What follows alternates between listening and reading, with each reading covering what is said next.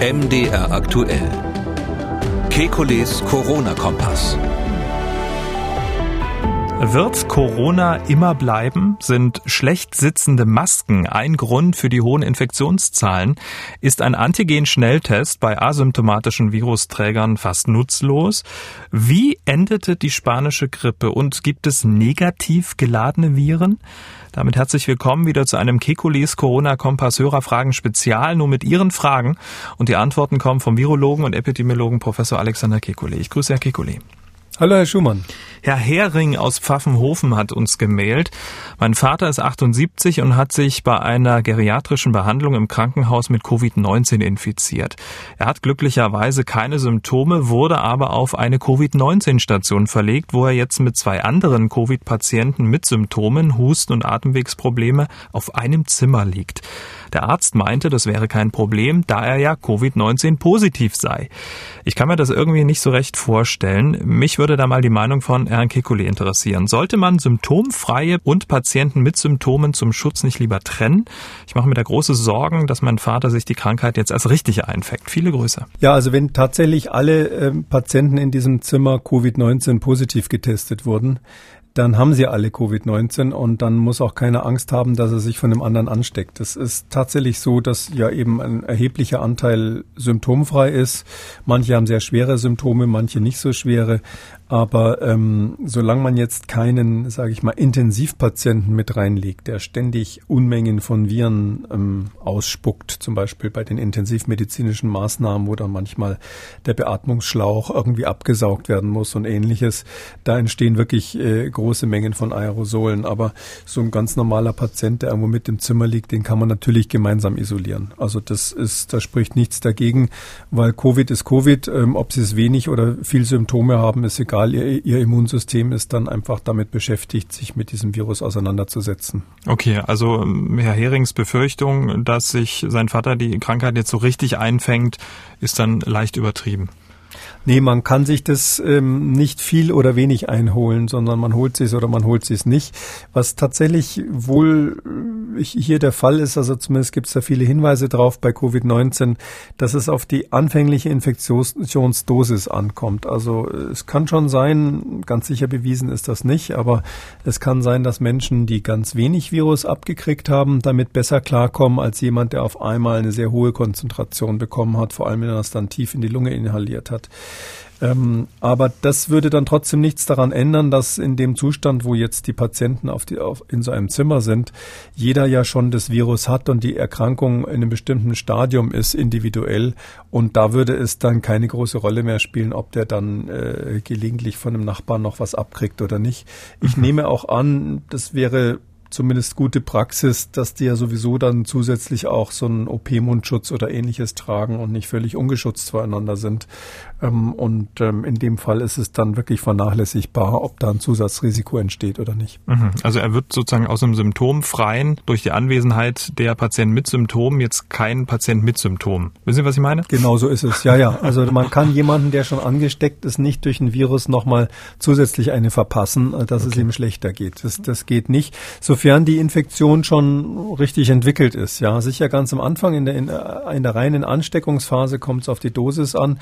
Aber wenn man dann erstmal, äh, sage ich mal, zwei, drei, vier Tage mit der Krankheit unterwegs ist, dann ist das Immunsystem insgesamt so hochgefahren, dass es sich äh, gerade damit auseinandersetzt, dass der Erreger, ähm, dass der Erreger bekämpft wird. Also da äh, da müsste der jetzt wirklich extrem hohe in, äh, Virusdosen nochmal vom Nachbarn abbekommen, um da irgend so einen Effekt irgendwie sich vorzustellen. Aber äh, ich muss sagen, äh, da gibt's keine Hinweise drauf und äh, wie gesagt, die werden ja sicherlich einen normalen, zumindest einen normalen OP-Mundschutz aufhaben in diesem Zimmer und dadurch ist dieses Risiko wirklich vernachlässigbar. Eine Dame hat uns gemailt, sie will anonym bleiben, sie will wissen, gibt es andere Übertragungswege durch negativ geladene Viren? Sie hat auch ein Foto mitgeschickt von einem UVC-Luftreiniger, der für Zahnarzt, äh, Zahnarztpraxen vertrieben wird und im Text steht zu diesem Gerät, dieser verbindet sich sofort mit negativ geladenen Viren, Protein oder Fetten. Gibt es negativ geladene Viren? Viele Grüße. Also es ist so, dass die ähm, Viren tatsächlich Proteine auf der Oberfläche haben. Ähm, wobei typischerweise bei den klassischen Standardviren, sage ich mal, äh, sind diese Oberflächenproteine so, dass ähm, eine Seite dieser Aminosäurenkette, dieses Proteins, die nach außen ragt, eher negativ geladen ist. Wir nennen das den Aminoterminal, äh, den Aminoterminus, das Aminoende. Und das ist typischerweise nicht immer ähm, deutlich negativ geladen. Aber ob das jetzt für das gesamte Viruspartikel eine Rolle spielt, dass jetzt die Aminosäure außen eher negativ geladen ist, das ist schon mal fraglich. Also man kann nicht davon aussprechen, dass jetzt das ganze Partikel irgendwie eine, eine Ladung hätte, so in dem Sinn wie elektrostatisch, was positiv oder negativ aufgeladen ist. Wir haben das ja manchmal, dass einzelne Teilchen elektrostatisch geladen sind, dass die wirklich eine komplette Ladung haben, positiv oder negativ, und die kann man dann theoretisch sogar ablenken oder einfangen oder ähnliches. Also das funktioniert bei Viren nicht. Also in der Summe, in der Bilanz haben die keine Ladung. Es ist eher so ein Teileffekt an irgendwelchen Proteinen, den wir manchmal sehen. Und das gibt's ja, das gibt's relativ häufig. Also dass der Aminoterminus draußen ist und tendenziell negativ geladen ist, das kommt vor. Also gibt es. Dann hat diese Dame aus Dresden angerufen und folgende Frage. Finde leider in unserem schlauen Internet nichts dazu, was wirklich da was aussagt. Wissen Sie zufällig oder kriegen Sie es raus, wodurch hat eigentlich die spanische Grippe, die Welle, dann aufgehört? Einfach weil genügend Leute gestorben waren oder hat man da irgendwelche Mittel gefunden? War das dann einfach abgeklungen? mich interessiert es einfach, weil ja das eine ähnliche Sache war wie jetzt mit Corona. Wäre es mal interessant, da zu wissen, wie sich das dann aufgelöst hat. Dankeschön. Also die ähm, spanische Grippe, die hat ja drei große Wellen gehabt, ähm, beziehungsweise zwei Wellen, die fast überall aufgetreten waren. Die zweite Welle war die schwerste, das war die sogenannte Herbstwelle, die die allermeisten Toten weltweit gefordert hat und äh, natürlich dann in die normale Grippesaison letztlich mit reingefallen ist. Die verschwand dann wieder. Danach hat man, wie das damals wie heute immer so ist, hat man gesagt, okay, jetzt ist es vorbei, jetzt müssen wir die ganzen Schutzmaßnahmen nicht mehr einhalten, hat die Gaststätten wieder geöffnet. Zum Teil wurde sogar Werbung dafür gemacht, dass man jetzt wieder in die Kneipen gehen soll und so weiter. Da gibt's also berühmte Schilderungen aus San Francisco, wo die dann die Wirtschaft ankurbeln wollten. Und dann kam dann ähm, so ungefähr im Ende, Ende Januar, Anfang, Anfang Februar 1919 kam dann die ähm, dritte Welle ähm, die hat nicht alle Bereiche ergriffen. Nach der dritten Welle war es dann so, dass letztlich zwei Effekte zusammenkamen, nämlich zum einen, dass wirklich extrem viele Menschen sich angesteckt hatten. Ähm, man nimmt an, dass ein Drittel der damaligen ähm, Erdbevölkerung sich infiziert hat mit dem Virus der spanischen Grippe. Es waren damals 1,8 Milliarden Menschen auf der Erde, also 600 Millionen ungefähr haben sich infiziert. Und das reichte eben aus, um ähm, zusammen mit dem dann äh, beginnenden äh, wärmeren Jahreszeit ähm, äh, die, die, die Epidemie auslaufen zu lassen. Ähm, natürlich gab es die Jahre darauf immer wieder weitere Infektionen mit genau dem gleichen Virus. Also dieses H1N1 von 1918, dieser bestimmte Typ, der ist noch viele, viele Jahre vorhanden gewesen, ähm, aber eben nicht mehr in dem Ausmaß, dass es eine schwere Pandemie verursacht hat, sondern dann sind dann immer weniger Leute dran gestorben, weil es immer stärkere Immunität gab, bis dann die Menschen, die immun waren, langsam älter wurden und neue nachkamen und deshalb ist es ganz typisch, dass wir bei einer bei einer Grippe ungefähr nach 30 Jahren äh, dann ähm, ein Ausklingen der Immunität haben und dann hat eben typischerweise das nächste Virus seine Chance, sich durchzusetzen und die nächste Pandemie auszulösen.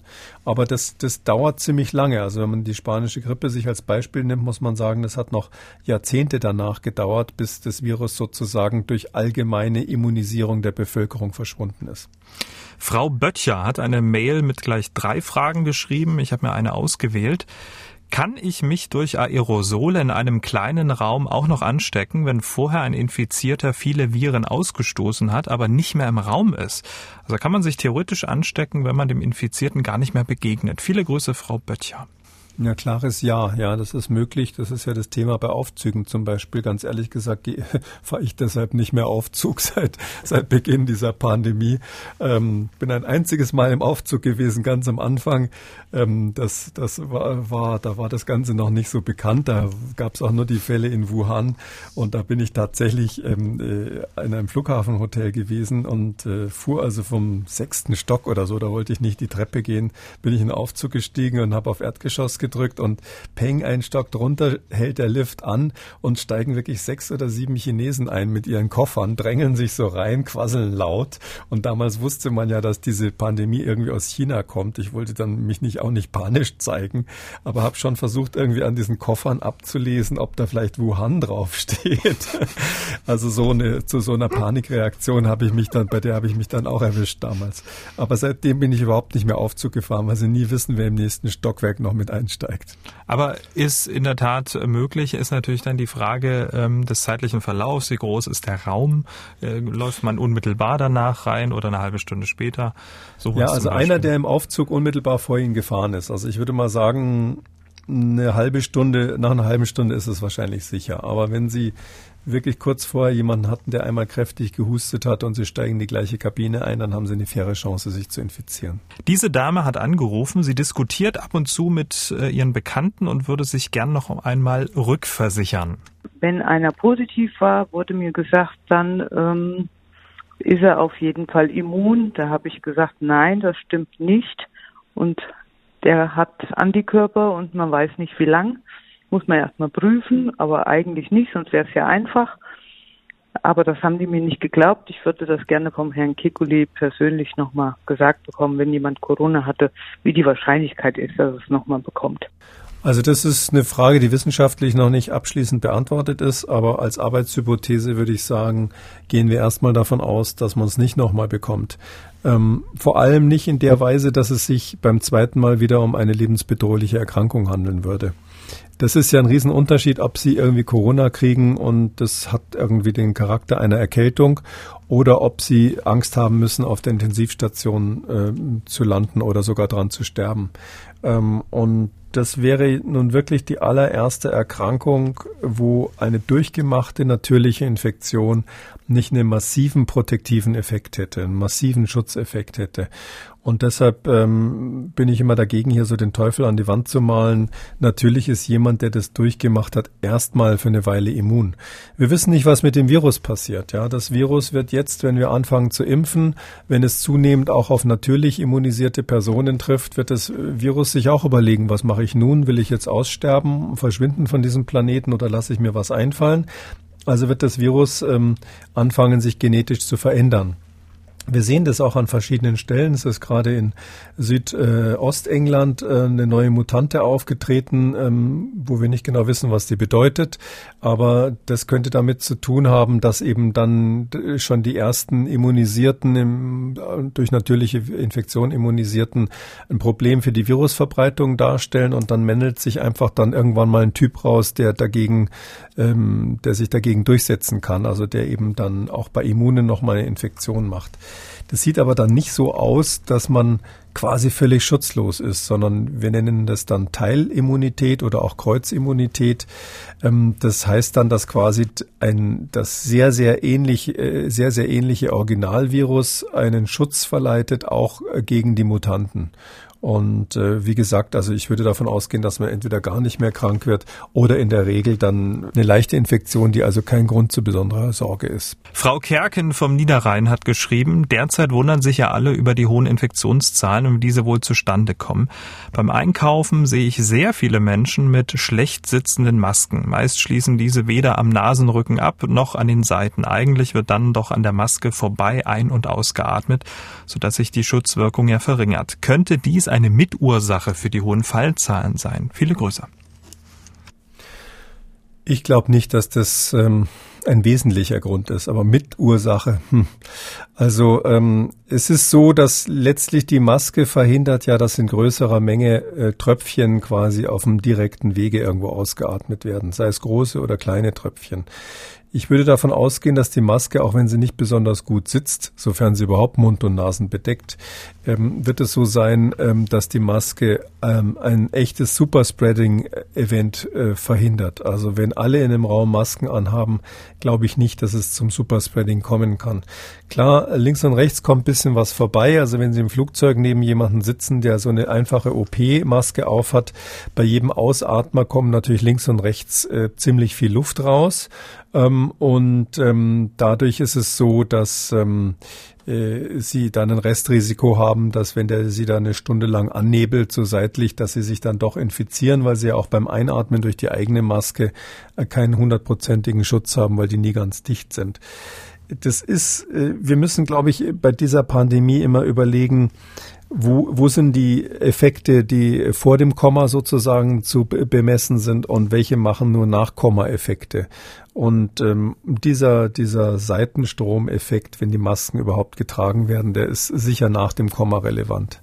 Ähm, und deshalb würde ich sagen, ja, äh, perfekt sitzende FFP2-Maske ist natürlich besser, aber das wäre für mich kein Grund, das als antiepidemische Maßnahme für alle in der Bevölkerung anzuordnen. Herr König hat eine Mail auch mit mehreren Fragen geschickt. Ich habe mir jetzt diese hier rausgesucht. Ist die Aussage korrekt, dass die Antigentests bei asymptomatischen eine Trefferquote von nur 40 Prozent haben und daher eigentlich nur von Nutzen sind, um zwischen einer Erkältung und einer symptomatischen Corona-Erkrankung zu unterscheiden? Wenn ja, wieso werden sie dann als Zugangskontrolle zum Beispiel für Altenheime genutzt? Viele Grüße. Die Idee hinter den Antigentests ist, dass man, ja, man erwischt nicht alle, die Virus, ähm, die Virusträger sind. Es werden einige, sage ich mal, nicht erkannt, die man in der PCR erkennen würde. Wie viel das genau ist, kommt jetzt sehr darauf an, wie auch das Ganze durchgeführt wird. Aber ich würde mal so grob sagen, dass man wahrscheinlich 10 bis 20 Prozent derjenigen, die infiziert sind, mit dem Antigen-Schnelltest nicht erkennt. Also und zwar von denen, die man mit der PCR erkennen würde. Andererseits ist es so, dass wir ja wissen, ähm, dass die PCR so empfindlich ist, dass sie viele Leute positiv meldet, ähm, die nicht mehr oder noch nicht ansteckend sind. Also die haben zwar das Virus auf der Schleimhaut, aber keine ausreichende Konzentration, um jetzt in halbwegs vernünftigen Umfang ihre Umwelt anzustecken. Da rede ich jetzt nicht von Heavy Kissing, ja, so ein intensiver Kuss kann natürlich auch bei wenig Viren zu einer Übertragung führen, aber so dass bei normalem sozialen Kontakt eine Ansteckung setzt einfach eine hohe Viruskonzentration auf den Schleimhäuten im Rachen voraus und ähm, diese hohe Viruskonzentration, die beführt dann dazu, dass auch der Antigen-Schnelltest in der Regel positiv wird. Das heißt, Sie können damit eigentlich nur feststellen, ob einer in dem Moment, wo Sie den Test machen, wenn Sie ihn sorgfältig durchführen, vor allem den Abstrich gut machen, äh, ob einer in dem Moment ansteckend ist. Sie können nichts darüber sagen, ob er krank ist oder ob er Covid hat sozusagen. Darum ist der Test meines Erachtens fürs Krankenhaus ungeeignet. Also wenn der Arzt wissen will, ist das jetzt ein Patient, den ich behandeln muss, ja oder nein, dann braucht er eine PCR. Aber der Test ist sehr gut geeignet, wenn Sie nur am gleichen Tag natürlich, den müssten Sie sonst täglich wiederholen, wissen wollen, ist der Besucher des Altenheimes im Moment wahrscheinlich ansteckend. Und was man natürlich dringend dazu sagen muss, es ist immer nur additiv. Also ich würde jetzt nicht andere Vorsichtsmaßnahmen deshalb weglassen, weil ich sage, ich habe ja getestet, da kann gar nichts mehr passieren, sondern als zusätzliche Sicherheitsebene. Und da finde ich diesen Test sehr, sehr gut, weil er eben gerade ähm, die rausfischt, die gerade ansteckend sind. Vielleicht noch ein letztes Wort dazu. Ähm, um festzustellen, ob ähm, jemand wirklich äh, vermehrungsfähige Viren in der Schleimhaut hat, da haben wir in der Virologie ein Verfahren, das nennen wir Virusanzucht. Das heißt, dann nehmen wir dann einen Abstrich ähm, und bringen äh, das, was da drinnen ist, ähm, auf Zellen, die im, quasi in so einer Petrischale gezüchtet werden und gucken, ob dieser Abstrich, äh, ob dieser Schleim, den man da genommen hat vom Patienten in der Lage ist, diese Zellen im Labor zu infizieren. Das ist ein extrem empfindlicher Nachweis, wenn der gut gemacht ist. Und da sehen wir eben nicht wie bei der PCR nur, ob quasi totes genetisches Material da ist, sondern wir sehen wirklich, ob das ein vermehrungsfähiges, sozusagen in Anführungszeichen lebendiges Virus ist. Und das korreliert extrem gut mit den Antigen-Schnelltesten. Das heißt also, wenn die Antigen-Schnellteste positiv ist, dann ist das Virus meistens auch an, an, anzüchtbar und umgekehrt ähm, so dass wir schon darauf äh, sagen können, zumindest nach jetzigem Stand der Dinge, hat der Test aus genau dem Grund seine Berechtigung. Okay, und ähm, da spielt jetzt äh, auch keine Rolle, ob man jetzt symptomatisch oder asymptomatisch ist. Da entzieht ja die Frage von dem Herrn König. Naja, das äh, ist das ist eine sehr umstrittene Frage. Äh, die, da, da steckt da so ein bisschen die Frage dahinter: Haben symptomatische Patienten eine höhere Virusausscheidung, ja oder nein? Mhm. Äh, ich selber vermute, dass es so ist, dass jemand, der also schwer symptomatisch ist, vor allem ganz am Anfang der Erkrankung, deutlich höhere Virusausscheidung hat als einer, der asymptomatisch ist. Und zwar deshalb, weil das bei den allermeisten Erkrankungen so ist, auch anderen Viruserkrankungen, und weil ähm, es ja ganz klar ist, wenn das Immunsystem mit dem Virus nicht zurechtkommt, also die Symptome sehr schwer werden, dass dadurch das Virus nicht unter Kontrolle gehalten wird, also sich unkontrolliert vermehren kann und die Virusausscheidung höher ist. Also das ist sozusagen dogmatisch gesprochen, wie die Virologie sowas sieht. Ähm, andererseits ist es so, dass wir bei diesem Covid-19 tatsächlich so epidemiologische Berichte mehr haben von Leuten, die eben offensichtlich komplett asymptomatisch waren oder präsymptomatisch, wie wir sagen, also kurz bevor sie die Erkrankung bekommen haben, die definitiv andere angesteckt haben. Das ist ohne Wenn und Aber gar nicht so selten. Äh, und darum wissen wir es in dem Fall nicht. Es gibt einige meiner internationalen Kollegen, die sind da meiner Meinung, dass sie sagen, höchstwahrscheinlich sind symptomatische äh, stärker ansteckend, also gefährlicher als asymptomatische. Und es gibt andere, die sagen, das macht überhaupt keinen Unterschied. Also da kann ich das nur so zur, zur Auswahl stellen, äh, dass wir uns da noch nicht abschließend geeinigt haben. Und beenden wollen wir diese Ausgabe mit dieser Dame aus Bayern. Sie hat ähm, angerufen, keine richtige Frage. Sie schildert eher, wie sie sich aktuell fühlt und vielleicht können wir ihr helfen. Also strengt sie sich an. Also ich bin gerade, ich rufe, also einen kleinen Bericht aus Nürnberg. Ich gehe gerade nach Hause, Straßen leer, U-Bahn so gut wie leer. Alle sind brav. Aber ich persönlich habe die Sorge, dass das nie mehr weggeht und dass wir nie wirklich dagegen was machen können. Also das beklemmt einen richtig. So, jetzt aber. Wir haben jetzt hier mit den zwei Impfstoffen, die mehr oder minder zugelassen sind, haben wir in kürzester Zeit äh, quasi die schärfste Waffe, die die Medizin in der gesamten Medizingeschichte entwickelt hat, in, in Stellung gebracht. Ähm, es gibt kein medizinisches Instrument, was so wirksam ist wie Impfungen. Und ähm, hier haben wir eine Impfung und äh, zusätzlich tun uns ja auch einige Teile der Bevölkerung den Gefallen, dass sie sich ähm, auf natürlichem Weg durchseu äh, durchseuchen.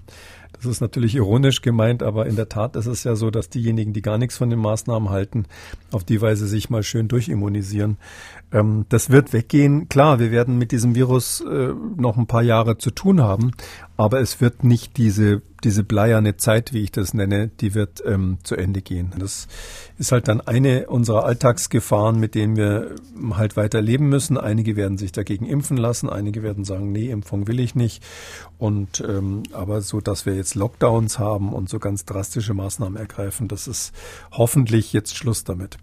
Damit sind wir am Ende von Ausgabe 132 Kekulis Corona-Kompass Hörerfragen Spezial. Vielen Dank. Wir hören uns dann am Dienstag, den 22. Dezember wieder. Bis dahin, bleiben Sie gesund. Bis dann, Sie auch, Herr Schumann. Sie haben auch eine Frage, dann schreiben Sie uns mdraktuell-podcast.mdr.de oder Sie rufen einfach an, kostenlos 0800 322 00. Alle Spezialausgaben und alle Folgen Kekulis Corona-Kompass zum Nachhören auf mdraktuell.de, in der ARD-Audiothek, bei YouTube und überall, wo es Podcasts gibt. MDR aktuell. Kekules Corona-Kompass.